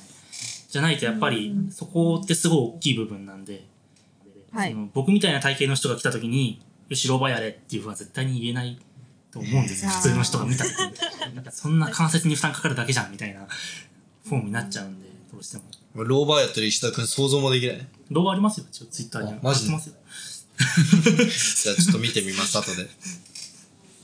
いやもう自分の体型に沿って、はいそこはに合わせたフォームの方が結局、そっちの方が全然いいですよね。そうですね。あ、でも、まあ、でも、例えば競技者、そのキャリア長くて、なんか5年、5、6年以上、なんかローバー一筋やってきた人が急にハイバーで PR 出そうとするのは、まあ、それも無茶があると思うんで、まあ、そこは、あの、あの、じいろいろ工夫して自分で、まあ、やって、やってみて、まあ、やっぱ無理、あの、ハイバー無理だわってなったら、まあ、それはしょうがないと思います。うんはい。あのあそうあなんかあのアジア選手のちょっとお話をしてて思いついたんですけど韓国選手韓国人のパワーリフティング選手ってどこですか？いるんですか？私聞いたことないですね。聞いたことない聞いたことないボディービルダー結構いるんですよ。あの、はい。フィジークとかたくさんいると思うんです。かんあのビキニとか。はい。ウェイトリフターウェイトリフティングはわからないですけどパワーリフティング選手いるんですか？聞いたことない。な。聞いたことないっすね。やってる人口自体があんまり少ない気がします、多分僕は。韓国はウェイトリフティングの方が人気なんじゃない多分韓国今ウェイトの方が人気来てると思います。熱いと思います。あ、でもどうだろういや、なんかビッグスリー結構人気だよ。あ、でもそれって筋トレしてる人たちかな、多分。なんか筋トレしてて、筋トレめっちゃ強く、頑張ってて強くて、ビッグスリーも強い人たちがたまに、あの、SNS で出てくるんですけれども、なんか、きあんまり聞いたことないですね。日本、日本だと海外でもベンチ強いから結構有名な人いるけど、まあちょっとあんまり聞いたことないですね。ウェイトは強いんですけどね。ウェイト結構韓国強いですけど。すごい強いです。はい。まあこれからなんですかね。ですかね。はいでも、まあ IPF の方に中国も参入するって言ってたんで、確かに中国人も全然いないよ、ね。いや、団体にそもそもいない。参加してなかったんで、これからでも増えてきたら、アジア系の人もだんだん増えてくるのかなって可能性はあります、怖いですね。中国って聞くだけでちょっと怖いです け中国人の女子のウェイトリフターが、ちょっとウェイトリフティングで、ウェイトリフティング諦めて、スクワット、スクワットだけで、あの、IPF とか出たら多分あっという間に優勝しますよ。世界記録の近い重量でフロントスクワットやってる女子リフターいっぱいいるんで、ウェイトリフティングだと。やばいですね、それ。はい。化け物みたいな人しかいないいやです。本もうおかしいよ。当に。やっぱりそこはオリンピックの力っすね。いや、そうですね。いや、あと、なんか、最後の、ちょっといくつかの質問なんですけど、ウェイトリフティングを始めたいって思ってる方はい。はい。は、どう、どういうジムに行けるんですか？ウェイトリフティングジムで誰でも入れるところって、私あんまり聞いたことないんですけど、あんまりっていうか聞いたことないんですけど、あるんですか？非常に限られています。で、あの、みんなシェアしたがらないというのも非常に限られてるし、狭いジムが多いんで、人が増えると自分がトレーニングできないっていう理由があって、みんなシェアしたがらないんです。はい。クロスフィットに行くのが一番簡単ですかね。その、まあ、学べる環境もあるっていう意味では、クロスフィットジムに行くのが一番手っ取り早いですけど、クロスフィットジムは、その、ちょっと良くない点がいくつかありまして、まず、高い。ものすごく高いです。あの、例えば、六本木のクロスフィットジムは、えー確か、2万8000円ぐらいだったかな月。やばいっすね。はい、高いです。で、その上で、あの、トレーニング、自由にトレーニングできる時間が限られてます。基本的にクラスで埋め尽くされてるんで、ふ、あの、ドロップインの、フフリーでトレーニングできるドロップインのタイムが、なんか、昼の2時から3時までとか、なんかすごい変な時間帯で限限られちゃってるんですよね。だからクラスに参加するしかないっていう、だから多分、あのーどちらかというと、パワーリフターとかは、自分の好きな時間で自分の好きな種目だけやって帰りたいみたいな、そういう人が多いと思うんですけど、そういう人は、多分クロスフィットジムはあまり魅力的じゃないと思うんですよ。そういった問題点があります、クロスフィットジムは。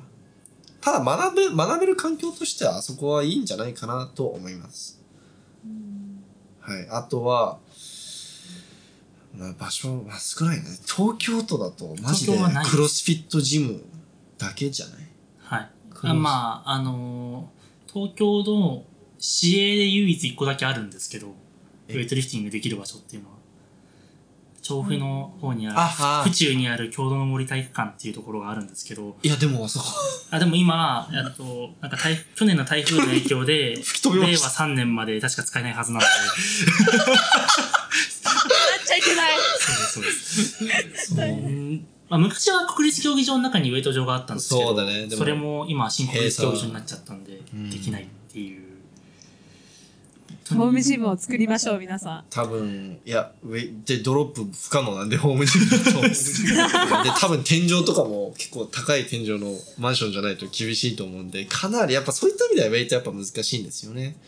僕が一番おすすめする東京都でウェイトを始めたいんだったら、まあ、ブラックシップスが一番いいですかね。あそこは、もうクロスフィットのアフィリエイトも、あの、やめましたし、まあ表向きはクロまだクロスフィットジムとして主に経営してるのかな。でもあのオーナーがそもそもウェイトリフティング大好きな人でウェイトリフティングのコースがめちゃくちゃ多いんですよ。多分他のクロスフィットのジムの中で一番多いと思います。ウェイトリフティングの。もう基本的に毎日ウェイトリフティングベーシックとあの普通のクラスが 2, 2種類あるのかな？が基本的にあるのであそこはかなりあの素晴らしい環境になってます。ただただやっぱりクロスフィットジムなんで高いっちゃ高いです、うん、会費が。うん。いやまあでもクロスフィットに本当に救われますよね。はい。クロスフィットなかったら東京に多分できるジムほとんど存在しないんで。す。それな？うん。それな？えあのクロスフィットのあのあったじゃないですかあの CEO の件。は いあのグレグあれってはい、はい。あれって日本ってあんまり影響されないんですよね？まあ新しいのどうなってるのかあれは。日本だと知らないそもそも何が起きたか知らない人が多いんじゃないのかな。でもやっぱりクロスフィットジムってメンバー外国人の人がほとんどほとんどっていうかまあ多いのでしまあ知ってる人多いと思いますよ。でもやっぱりクロスフィットっていうのはただのブランドではないんですねもはやあれはもう一つのコミュニティとして出来上がってるものなんで、なんかはい。CEO が何かしらやらかしたからといって消えるようなものではもうないのですもうもうそこもうすでにもう結構すごいことになってるからクロスフィット自体が、はい。まあでもそれをいい機にブラックシップスはクロスフィットのアフィリエイトをあの消しましたけどね。はい。まあもともとあそこはオーナーさんが、まあ、ウェイトに集中したい。ウェイトとか体操とかそっちにもっと力を入れたい。キジュニアとか、ジュニアの育成とかに力を入れたいっていうのもあって、もうクロ、その公式なクロスフィットのアフィリエイトではないですね。まあもうちょっと初心者の方とかができるジムが増えてくるともっと人口も増えるきっかけにもなるんじゃないのかなって思います。でもウェイトって、やっぱり最初は動きが一番大事なんです。動きと姿勢と柔軟性。で、これはどのジムでもできます。シャフトがあれば。あはい。うん僕も最初始めた時は普通のジムで絶対ドロップ禁止のジムでやってましたし、まあ今思えばちょっと頭おかしいことやってたのかなって思うんですけど、なんかおじいちゃんとか、なんか横で、きおじいちゃんとかが筋トレしてるのに俺よ横でパワークリーンとかやってて、なんか超うるさいメタルプレートガッチャンガッチャンやってて、イバンコの、しかも、ウェイト専用じゃないから、めちゃ、あの、ウェイト専用のバーって28ミリなんですけど、ジムに置いてある安いバーベルって大体28.5ミリなんですよ。だから若干めちゃくちゃ違和感あって、あれでやってたんですけど、ただあれでも全然できるっちゃできるので、フォーム練習とか全然。なんなら20キロバーベルって普通フォーム練習にクソ重いんで、うん最初心者にとってはめちゃくちゃ重く感じます。スナッチとか特にもう信じられないぐらい重く感じるんで最初。あの、あの、あの手幅でにバー握るとめちゃくちゃ重く感じるんで。だから結構意外といますよ。あのエニタイムとか行くと、あの、月に1回はパワークリーンとパワースナッチもどきやってる人、あ会いますよ。この間も、あの、東銀座のエニタイムでね、あの、いたんですか？ラック、ラックからね、あの、パワークリーンっぽいことやってる人いて、アシックスの靴履いて。ぽいことって？あだから、あの、まあ、パワークリーンがやりたいんだろうな、みたいな。ああ、クリーンのようなものをやってる。でやっぱり重量にこだわりすぎちゃって、ちょっとフォームがあまり良くなかったんだけど、その、でも僕が2年前、普通のクエのジムとか行った時も、なんかパワークリーンをなんかこう練習しようとしていた人とかいたし、やっぱりみんな興味はあるし、やってみたいと思うんですよ。どんどんどんどん人気になってきてるから。だから、はいそのフォーム練習とかだったら、もう普通のジムでも全然大丈夫です。うんはい。わかりました。まあそれが結構一番大事ですもんね。あの、ねおっしゃった通りはい。重さじゃないみたいな。あとえどうですか？あのウィーリフトヘッドさん将来的にジム建てるとか予定ないですか？実はね、ねうん実はあのあずっと話してて石田君と「いやジム建てたかったらこれをこうね」みたいなまああの結構細かいのもいろいろ考えてるんですけれどもまあ難しいんですねあのそもそもあのドロップが可能な環境やっぱ防振と防音耐耐震。あ耐震？耐震。耐震と耐震。防防音対策がかなりあのネックになってくるのでその自社ビルじゃない限りそんなドロップ OK なところなんてめったにないですしそのだからそ東京は特に難しいん田ですよ。舎とかだったらはい。はい、だからどんどんどんどんコンテンツ配信していってもう将来的にはあのなんだっけあの今古賀翔さんみたいな感じであのあのエバーリフト。はい。エバーリフトの人かな？あのあの人はあの自分のコンテンツ作ってクラウドファンディングで福岡にジム建てたと思うんですけど、まあ、そういった感じで東京で似たようなことができたらいいなぁとは思ってます。ただすごい遠い遠い目標として考えてます。なんかこの多分数ヶ月以内にできる感じではないかなって思ってます。まだまだそのコンテンツのと YouTube とかもまだまだ全然登録者が少ないし上げてる内容もコンテンツも少ないんでそこもちょっと頑張ってとりあえず今はコンテンツの方を集中して広めていきたいなと思ってます。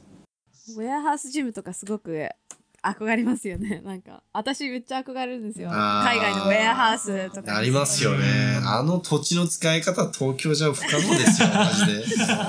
工業して建てるしかない。ですアルファリートジムとかねもう見てると思う。あー。すげえなって。まあ私も同じなのであのお互いにコンテンツ作り頑張っていきましょう。頑張って頑張りましょうお互い。はい、ではこんな感じですかね。そろそろお時間なのではい。やっていきたいと思います、えっとまあ個人的なまあウィーリフトエイツさんの、まあ、目標とかも聞いちゃったんですけどなんか他になんか足したいこととかありますか？目標なんかあります。僕の視点うーんまあもう全部言われちゃった感じがします まあはいじゃあ SNS 教えてくださいすいませんはい、えっ、と、インスタグラム、WeLiftWeights です。YouTube も WeLiftWeights、あの、カタカナも、カタカナも確か入れてるかな？はい、カタカナで検索しても出てきます。WeLift、あの、Weights です。ウェイトリフティングは、あの、大きい絵なんですけど、WeLiftWeights の絵は小さい絵です。でそこを気をつけてください。で、Twitter でも WeLiftWeights です。はいあの、ポッドキャストも、ポッドキャストは WeLiftWeights ウェイトリフティングポッドキャスト。まあ、ぶっちゃけウェイトリフティングの内容でポッドキャスト配信してる人って俺しかいないんで、うんうんうんウェイトリフティングで、あの、Spotify、iTunes とか検索すれば出てきます。